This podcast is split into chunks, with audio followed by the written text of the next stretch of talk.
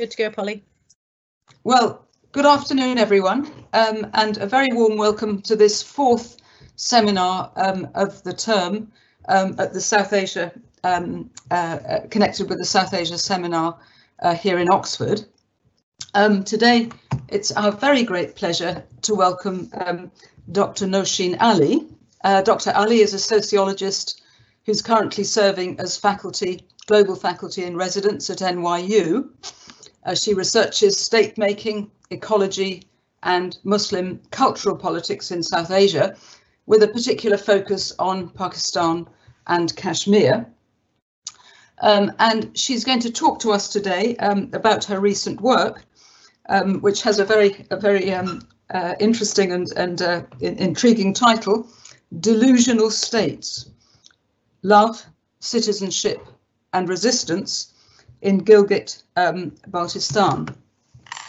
Um, for those of you who are joining us from outside Oxford, there will be um, uh, some time at the end of um, Dr. Ali's presentation for questions, which you can send in via the chat box. If you think you might want to ask a question, don't wait until the end of, of the presentation to send it in, because sometimes there is a little bit of a delay. Uh, so you're, you're very welcome to send in questions throughout the talk and uh, Dr. Ali will do her best to answer them uh, at the end of the talk before we then move to our uh, particular focused Oxford discussion. So Dr. Ali, over to you and much looking forward to your presentation. Thank you, Polly, um, and thank you to the South Asia Studies group at Oxford for this kind invitation.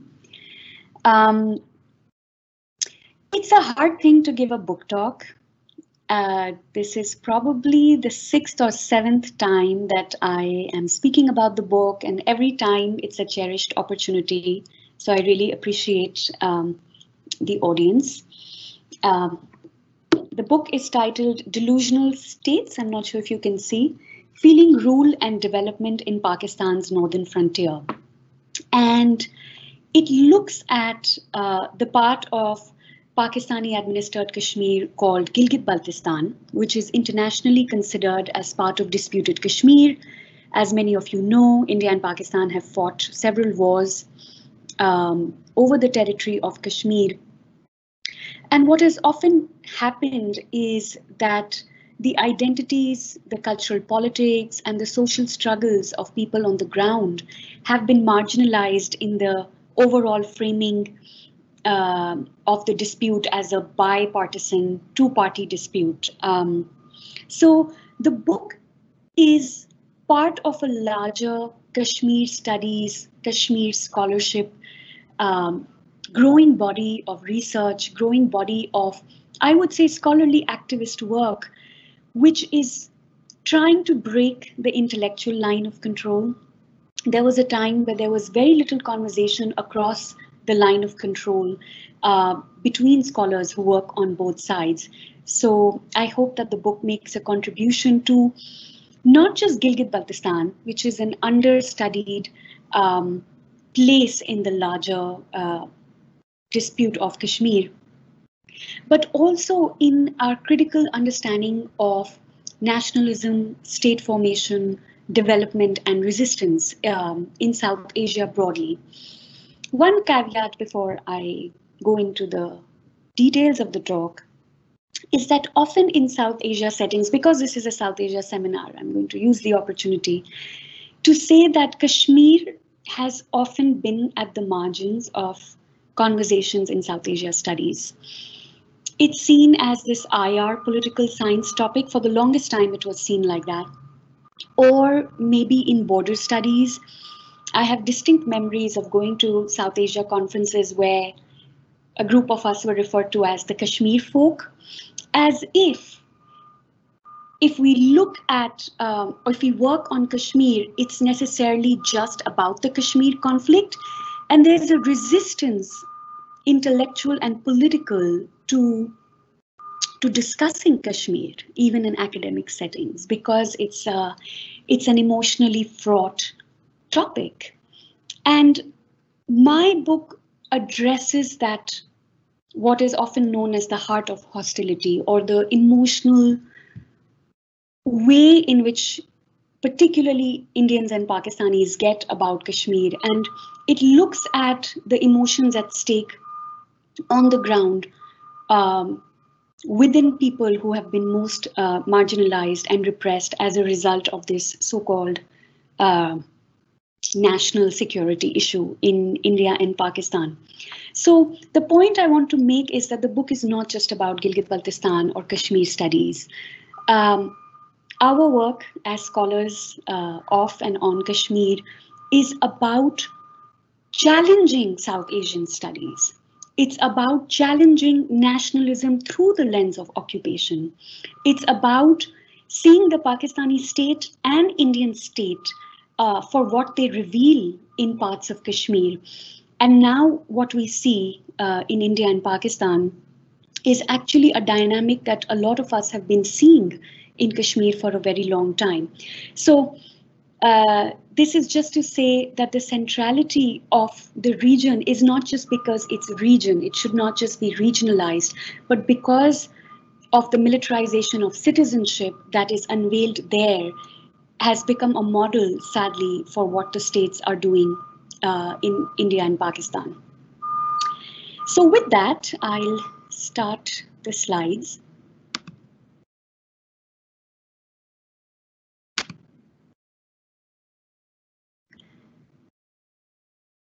I hope that's visible. Polly, can you see the slides fine? I'm not sure if you're on mute, but I'll hope I hope people can see. Um, I'll begin with the words from a Gilgiti poet, um, and I'll read it in Urdu first. ज़ुबान को मैंने भी अब बेलगाम छोड़ दिया अमीर वक्त तेरा एहतराम छोड़ दिया गिला बजा है कि ए दोस्तों नहीं है बजा निस सदी से हमें क्यों गुलाम छोड़ दिया अभी तक हैं कवानीन डोगरों के यहाँ अभी तक हैं कवानीन डोगरों के यहाँ वो खुद तो चल दिए अपना निजाम छोड़ दिया I've let my tongue loose from now on. Ruler of the time, I've stopped respecting you from now on. Am I right in complaining or no, my friends? Half a century and we are still in chains. The laws of Dogras still prevail here. They have long gone, but their system remains. I start with the poetic medium because attending poetry festivals in Gilgit-Baltistan uh, soon showed to me the kind of creative resistances that people in a heavily militarized and surveilled context resort to to express their feelings about the state. So a central argument of my book is attending to the oral poetic as a lens on citizenship and as a lens on the felt experience of the state. Often when we look at studies of power and rule, we fail to ask how is rule felt? How is rule embodied? Um, what are the feeling thoughts uh, through which people understand citizenship? And that was the question that I was uh, driven to explore uh, while I was doing ethnographic fieldwork. So my fieldwork, um, can't I move the slides? Okay, was uh, in the region called Gilgit-Baltistan. It is bordered by Afghanistan, China, uh, the Indian state of Jammu and Kashmir. And Specifically, uh, I worked in the city of Gilgit and the village of Shimshal. So Gilgit and Shimshal are both marked.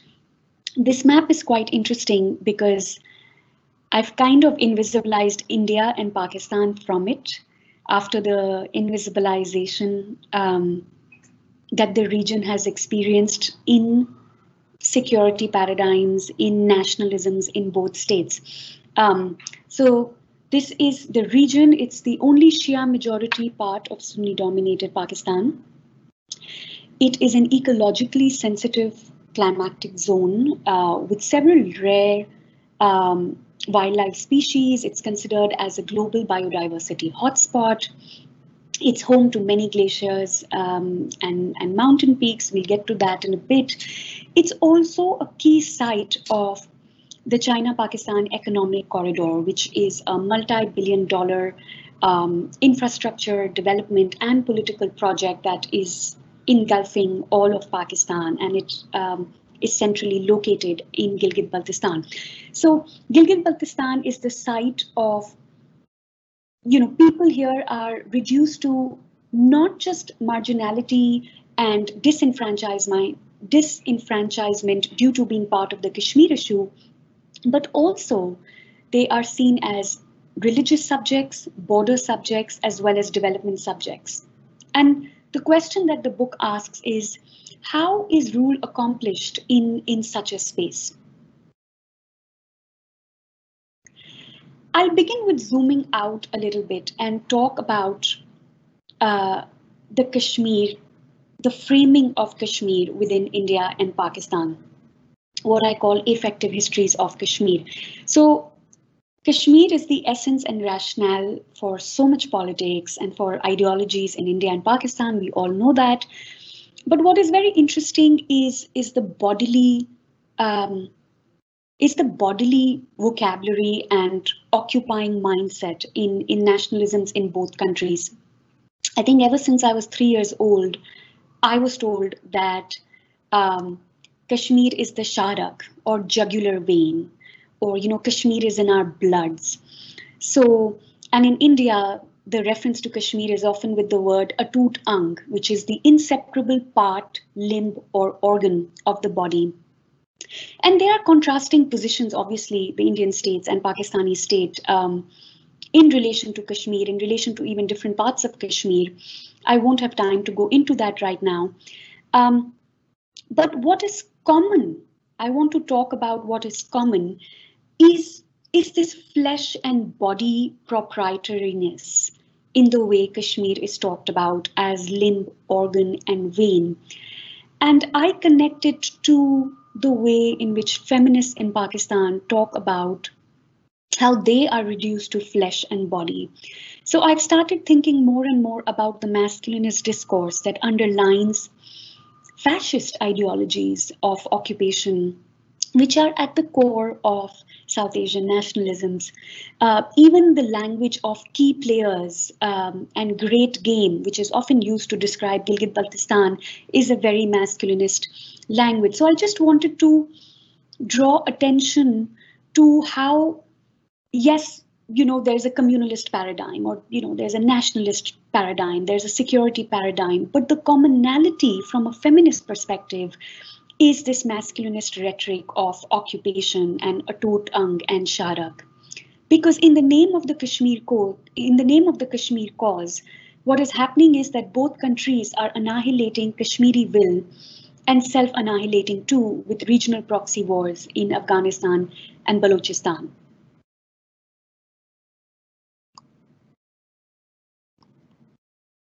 So now I'll, I'll shift to Gilgit-Baltistan. So within the larger very toxic nationalistic paradigms of India and Pakistan, Gilgit-Baltistan is a curious uh, is a curious space because within the Pakistani national imagination, um, the area was formerly known as the northern areas, the federally administered northern areas, and it's literally reduced to its mountains and glaciers. So it's an idyllic natural landscape. Uh, you know, talked about through the Karakoram Highway, through its peaks, through its gemstones. In our geography books growing up in Karachi and Lahore, it almost melded into the physical landscape of Pakistan. And I argue in my book is that this contributes to unseeing the people of the place because the place is really reduced to an abstract space that is unpeopled. And becomes seen only through an urban bourgeois tourist imaginary, but also through a very strange geological, geographical um, imagination. And what I argue following Vinny, um, uh, I forget the author's name, Winichakul, on uh, the way he has theorized the geobody of the nation, I argue that Gilgit-Baltistan is produced as the eco-body of the nation in a way reducing it to ecological essence and epitome. Even the name Northern Areas, which during my fieldwork, the name was changed uh, somewhere in the middle of it, is a very cryptic ge geographical label. So um, somewhere in the middle of the last decade with heightened tourism from rest of Pakistan and the name change, people realize what this place is. But as I go to describe in the book, the illegibility of the region was it, it, it's estranged and invisibilized in remarkably um, colonial ways, both through name, through textbooks, through mapping, and through the census.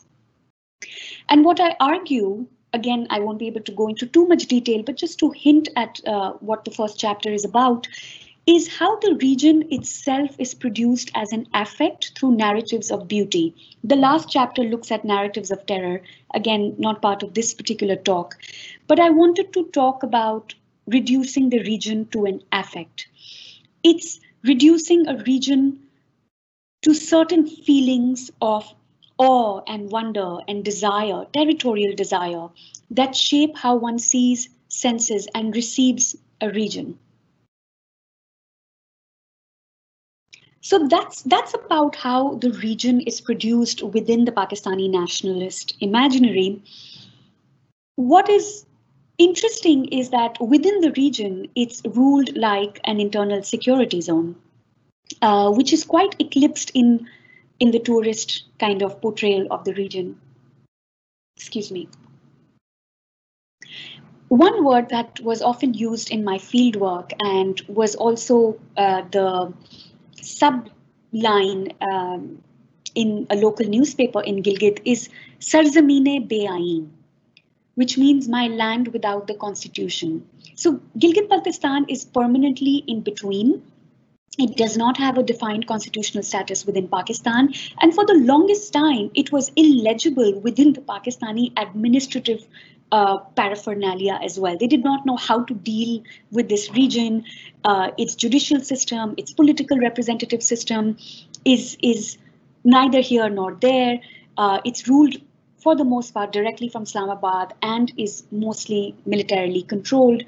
So Sarzamine Be Ain was the rallying cry of, of people in the region. And we see now with the Bhim army in India, with uh, um, the PTM movement in Pakistan, how the very basic fundamental uh, document and relationship between state and citizen is at stake. So a lot of India and Pakistan feels like it's without the constitution. And that's what I meant earlier about many of the dynamics that I saw in Gilgit-Baltistan during my fieldwork are now resonating across, across the South Asian landscape. Um, so what is ironic, perhaps, is that although Gilgit-Baltistan has had this in limbo status, um, what I was struck by is how people expressed their connection to Pakistan in terms of mohabbat, love, dhoka means betrayal, duri, distance, and bevafai, which is again disloyalty and betrayal. One refrain, for example, which was often used um, in, in protests and in my interviews is Pakistan ne hamare ehsasat ke saath khela. Pakistan has played with slash manipulated our emotions.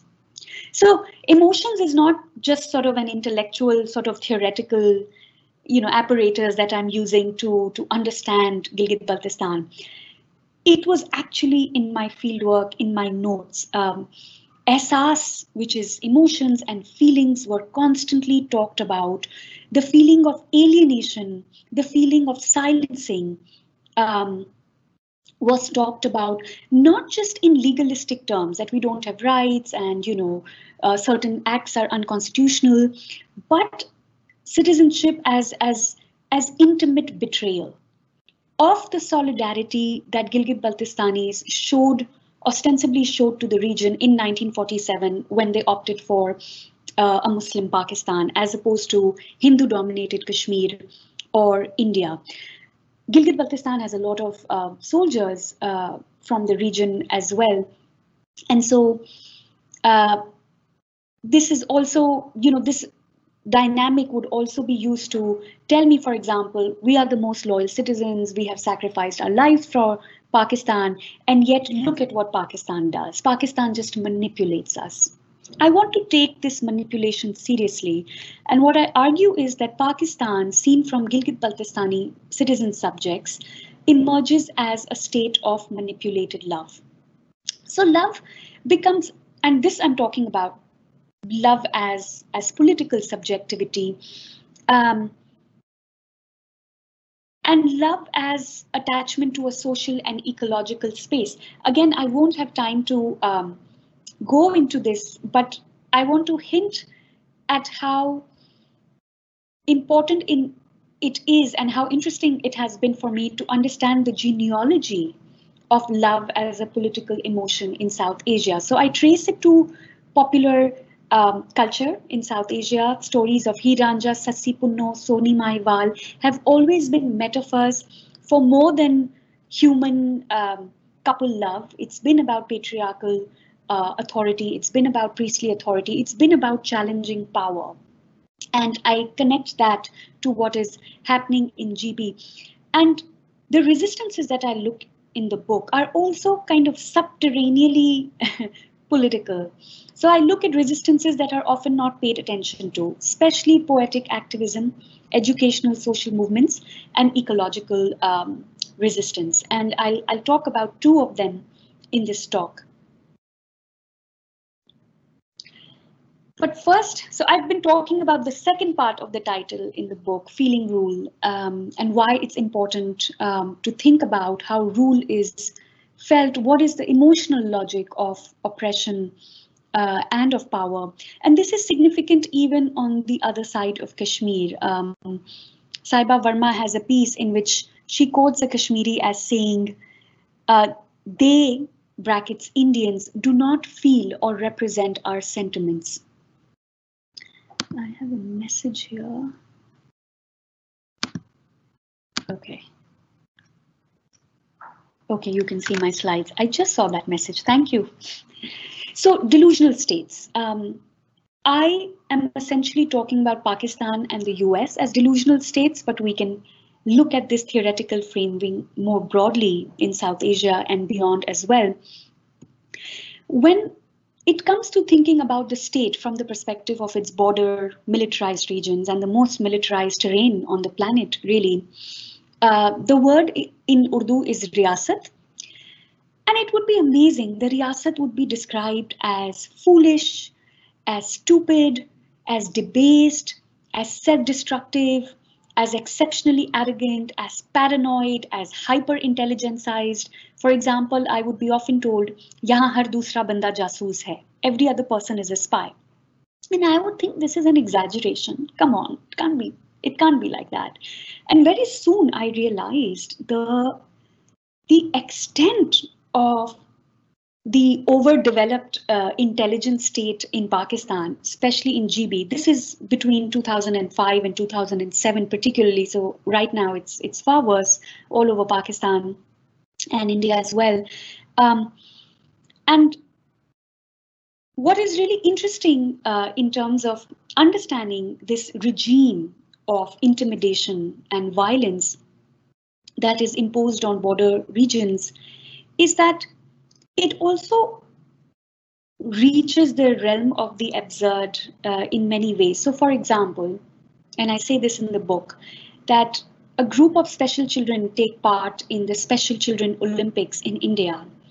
And the non-profit organization that sent them was visited by one of the intelligence agencies several times saying, why did you send these special children to India? What was your purpose? Who do you work for? And we have countless stories of pigeons being arrested and monkeys being arrested and, you know, um, crazy dynamics of, of intelligence sized approach uh, to politics. Uh, another example is, you know, a non-profit organization was uh, doing workshops on early childhood education and talking about multiple intelligences of a child, how to develop multiple intelligences in a child. And there was a spy sitting in the audience saying, why are you talking about the intelligence?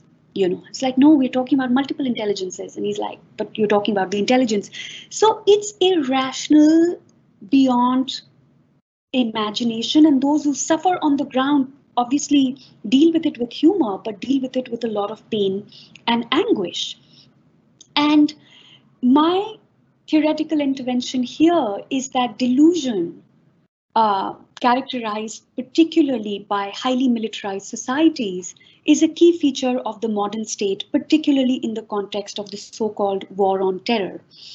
Um, and here I'm drawing upon the work of there's a lot of theory of state making and it takes fantasy seriously you know the kind of fantastic imaginations of, of state projects and of the state itself as a fantasy but i think post the war on terror and the regimes of terror and what it enabled in south asia and also the on the ground reflections about the state being arrogant and paranoid and the examples that I was being quoted made me think differently about state making in South Asia. So Anne McClintock is, is a is an amazing feminist theorist and her work on paranoid empire is looks at Abu Ghraib and Guantanamo as exceptional prisons uh, where US empire uh, engages in fantasies of global omnipotence combined with nightmares of impending attack. And when I read that, I immediately thought about Pakistan. You know, there's a way in which she talks about grandeur, omnipotence, and belief that everybody is suspect and the state is constantly threatened by internal and external enemies. She's talking about the US empire and extraordinary prisons. And I argue, and she calls them shadowlands of empire. And I argue that Pakistan has been a shadowland of empire since the Cold War. Um, and this is where I use Philip McMichael's incorporated comparison framework to look at state making transnationally and not ghettoize Pakistan in the Middle East and South Asia. Because theoretically, the US state and the Pakistani state have interlinked dynamics of military and intelligence state power. Um, so this logic that we have to reduce Pakistan to South Asia and increasingly the Middle East, and then the comparative framework can only be in the so-called third world is something I'm also I'm also challenging here by looking at a transnational analysis of empire and state as both mutually delusional. Just to give you an example of the kind of surveillance and suspicion uh, that Gilgit-Baltistanis expressed to me, and here I I wish to thank the the journalists, the political workers, the activists, um, the politicians, the students, the faculty members who sometimes with risk to themselves uh, really aided me in research over a period of nine months, over over several years, in in a context that has only become worse uh, for researchers. And I can talk about about that reality and what that means for scholars today later in Q&A if it comes up. So a journalist, uh, Mehboob Shah adds, it is like thought control. So many of us live in fear and are afraid to freely discuss anything in public. What if there's a spy around? Last week, when I sent a report about the region to a newspaper in down country under a pseudonym, I first got a threatening warning on phone, then through an agent who came to my house.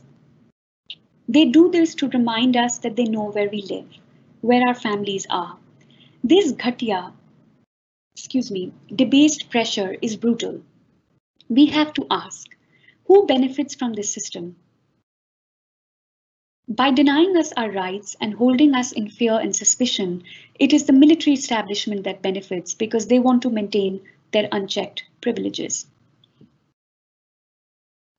So the production of Gilgit-Baltistan as an untrustworthy, treacherous space versus the love and longing uh, and alienation and betrayed expectations that Gilgit-Baltistani subjects uh, express to me is the kind of overlapping, overflowing emotional terrain, part of that emotional terrain that I chart um, in the book. Um, I'm going to quickly go over this because I do want to cover the poetic and ecological resistance, but Two of the chapters in the book look at the routinization of uh, intersect resentment and sectarianization in Gilgit-Baltistan. And here again, I connect empire, nation, and region and offer a transnational analysis of Shia marginalization, as well as an educational social movement that at least tried to challenge the sectarian project of, of national Islam. Um, and the argument that I make here regarding delusional states is that it's not that subjects in Gilgit Baltistan are suspected. It's also, and this is a very significant point, is that state making in the region produces suspicious subjects along sectarian lines or in other parts, maybe along ethnic lines through divide and conquer colonial practices that disrupt regional political solidarity. And this would often be referred to as calculated disorder short of a conflict. Um, so the idea is that by sectarianizing space, the people in Gilgit-Baltistan are rendered are rendered irrational subjects or too sectarian, brimming with sectarian emotion. And again, this kind of uh, religious sensibilities of people is used to reinforce apparently a neutral law and order state, but we all know that the military state is sponsoring the sectarian elements as well. So that's the kind of um, dynamic that I chart in, in two of the chapters uh, in the book. One aspect of resistance, and I'll, I'll just end with that, I won't have time to talk about the poetic aspect too much. Um, is, is biodiversity conservation. So as I mentioned earlier, Gilgit-Baltistan is home to several rare wildlife species and since the 1970s has been an object of uh, affect and desire, not just by national Pakistani subjects for their romantic ideas of idyllic landscapes and you know tourist spots, but also by international conservation organizations uh, with respect to the biodiversity uh, of the area and the reduction of that biodiversity and local ownership and indigenous life worlds to protected areas in the form of national parks, wildlife sanctuaries, game reserves, and hunting areas. I would often be told, for example, that Gilgit-Baltistan is a living museum for wildlife. And this juxtaposition of how present concern for wildlife is as opposed to people was not left uncommented in, in, uh, in my research. I want to also highlight that um, recently, over the last two months, two new parks have been notified and announced and imposed without consultation from people. And it again reduces uh, the region to this empty landscape, which is already there in national, it's already a national product and a national object, and now it's also an international object because of its, um, its wildlife. So I, I problematize capitalist notions of conservation and argue that Western notions of conservation that have been implemented in GB are rooted in white capitalist fantasies and impose notions of empty landscapes. And I contrast the emotion of saving nature, of compassion, that is seen as the apex of effective agency, as opposed to local understandings of Kudrat or inbuilt mechanisms of, of conservation in the region through indigenous practices.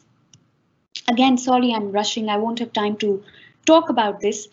Um, but I'll talk uh, I'll just mention that the Shimshal Nature Trust, which I present a case study of, offers an epistemic challenge to the theory and practice of global biodiversity conservation by challenging its fundamental tenet that that we don't believe in national parks, we believe in ecological sovereignty. We will own the land and you participate. Why should there be community participation when you are the guests? You should learn from us. So there's a reversal of dynamic here. Um, there's a reversal of dynamic in many ways in which people assert their dignity, assert their right to livelihood, and assert their right to right to representation and and democratic um, and a democratic idea of love, if you like. So I'm mindful of the time and I'll end there uh, and we can we can we can highlight other aspects um, when we have question and answers. Thank you.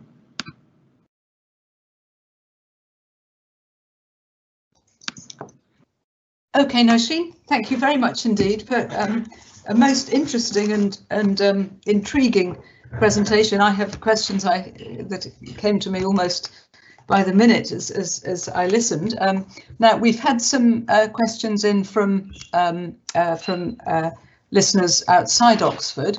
Um, now, can you are you able to see them in your chat?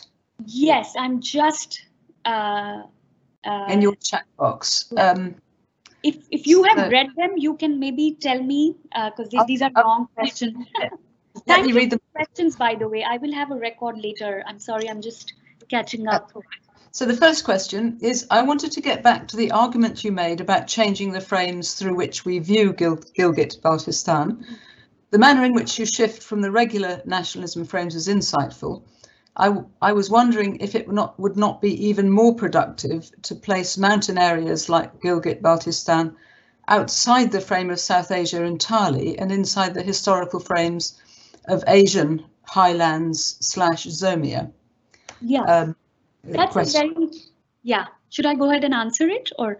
Yes, absolutely. Um, Thank you, Aniket. Uh, that's an excellent question. Um, I actually in the introduction of the book i and as well as in the first chapter i talk about how some people because of their marginality within pakistan would and their isolation uh, from the mainstream um, would sometimes counter their illegibility by telling me and this is an odd case this is not necessarily the norm as central asian so so so i think I think the fact that it's at the meeting point of Central Asia and South Asia in, in the kind of dominant notions of Central Asia and South Asia is interesting. But I think all these categories are political categories that are actually linked to the Cold War, that are actually linked to intellectual production in academia. So I do see value in the mountain centered discourse which is across Nepal, across India, across Pakistan, particularly from an ecological standpoint, particularly because of the way in which they have been objects of of dams, they've been objects of infrastructure projects, and they have resulted in ecological catastrophes in, in all of these places, including Gilgit-Baltistan. Um, but I'm not sure about Zomia because, uh, yeah, I think people are not trying to run away from, from national participation. They're actually trying to find an egalitarian space within it, in my opinion. Okay, right, thank you. Um, so another question. Uh, so this is a this will put you on your mettle. Um, there may be three issues with this paradigm. Firstly, it misses out on corroboration or contrast from the other side of the line of control. Second, um, GB is neither a homogenous region as you present, nor was its status within the Dogra-run princely state of J&K so clear-cut. Polly, may I just interrupt? I just had a oh. chance to read the whole you, question. You read it. Fantastic, yes. excellent. I've published uh, it, so we should be able to see it. This is a very short talk. It's a 300-page book. I will not be able to address the history and uh, yeah, and I yeah, I, I am not trying to say anything about the other side of LS, LOC in this talk. So we can move on to the next question. Yeah, no, no, no. I mean, there are, I completely take, you know, this is a very contentious topic and people will be wanting or are wanting Fine. I, ask I, related things which are not actually what you have uh, aimed to, uh, to chat about. Um, um, so um, uh, I think uh, that there are one or two, that one or two other sort of observations um, uh, that um, uh, kind of more observations, you know, or questions that are not really quite pertinent to what you uh, are trying to do, as I see it. Um, uh, whilst we just wait to see if anyone else wants to come in, I wonder if you would put up with a question from me, um, which is, um, you know, I, I looked, you know, I, I, I was absolutely fascinated by you, the early on in your talk, the way in which you explored uh, themes of the body, you know, of the of veins, of bodies, of limbs, in the way in which um, uh, Kashmir in particular is is represented. Um, and of course, you know, and you you draw the connection with the sort of eco body that the sort of urban bourgeois tourist figure imagines, and you make the connection between the sort of gendered um, uh, masculine imagery that you see coming from Pakistan and in particular in the act of mapping. Um, and of course, um, in, in modern discourses of nationalism, we are, as you know, we, we all know, we're very used to seeing um, links drawn between uh, the nation, blood, soil, and so on. Mm -hmm. but there is also um, an older discourse, and I wonder whether this is something that you um, have thought about. I'm sure, sure, you will have done. There is, of course, an older discourse um, across the subcontinent, which is rooted in humoral theory. Mm -hmm. um, you know, the idea, the, the idea that um, that states are like bodies, that different mm -hmm. communities within a polity are like its limbs, yeah. um, that, that the health of a polity is established through a, a correct balance between its various limbs. Mm-hmm. Uh, and, and, these, these um, understandings of the humoral body mm-hmm. are, of course, have um, very similar, in fact, parallel lives um, within the sort of Indo, uh, within the Indic tradition and um, in the uh, Indo-Muslim tradition. I mean, they, you know, it's there, for example, in Abul Fazl in Mughal mm-hmm. India. Mm-hmm. It's there mm-hmm. in uh, Vedic accounts yeah. of how society sprang from the body of the primal man. Mm. Um, and of course, it has a much wider life um, in the way in which um, ordinary communities understood their own bodies and thought about their health and their health in particular in relation to their own natural environments because the humoral body has a very intimate relationship, of course, with its natural environment and mm. qualities from one uh, uh, cross over. Um, and I wonder whether, um, you know, do you see this older history um, as as laying the ground for a more powerful mm. expression of the sorts of masculine and patriarchal yeah. constructions that you talk about, you know, or is there perhaps um, at the level of popular culture, which is what I would expect, mm. a, a longer term persistence of these relatively ungendered, it seems to me, humoral understandings of the body. Yeah. Um, yeah. Uh, but That's but a fantastic uh, question. Sorry. That's a fantastic question. Thank you so much. I just it's my, my, an area I'm interested in, and so I wondered if you that that uh, enters into your. Uh, if I can be really honest, um, the kind of nationalistic fervor and the kind of ways in which claim to Kashmir is made on both sides mm. is so deeply misogynist. Mm. Just that. Mm. And I've been so attuned to the present, frankly, mm. that I've not had the chance to explore these amazing. Mm. And it has been done in Kashmir studies, the hmm. notions of family, Kashmir as the head in, in hmm. mapping of India. Sure. Yeah, yeah, yeah. But I think only recently have I looked at the connected histories of hmm. of nationalistic uh, occupation. I mean, I think my interest comes in demilitarizing um, sovereignty from yeah. a feminist angle and um, and i think the kind of uh, lines that you are drawing are, are very significant and have been done it's just something i've not thought about but i am yeah. thinking more and more about consent mm. uh, mm-hmm. particularly uh, uh, the amazing poet anthropologist Ather Zia draws connections between the way Kashmir is currently being even mm. more violently militarized sure. and occupied in Indian uh, on the Indian side, um, with the with the with the Me Too discourse, with abuse, with notions of mm. of uh, of bodily violence. Mm. Mm-hmm. Right? Uh, Kashmiris do Mm. suffer this violence bodily. If, let's not erase that the body is not just a metaphor. Yes, Right. yeah. So I many layers, and it's a very fascinating question about connecting the violence done to the body and the violence of the nation at Mm. down to Kashmiri bodies. yeah, yeah, sure. uh, what Ather Zia calls the killable Kashmiri body. Mhm. So I'm just I'm reminded of a very powerful uh, framing with your with your Mhm. question. Thank you. I shall look forward to reading your book. Um, Thank you. Now, um, let me just see, have any more questions come in on the chat that we should look at um, uh, that are pertinent to your talk? Just, uh, I always find it difficult to move this down. Um, new, let me see. Um, uh, can, can you see these? Um, Yes, I can I can see this. Um, I don't know whether there's any in particular that you want to uh, to, to discuss. Um, so I'm sorry, but I'm mindful of the time because there is a separate conversation. Yeah, Uh, yeah.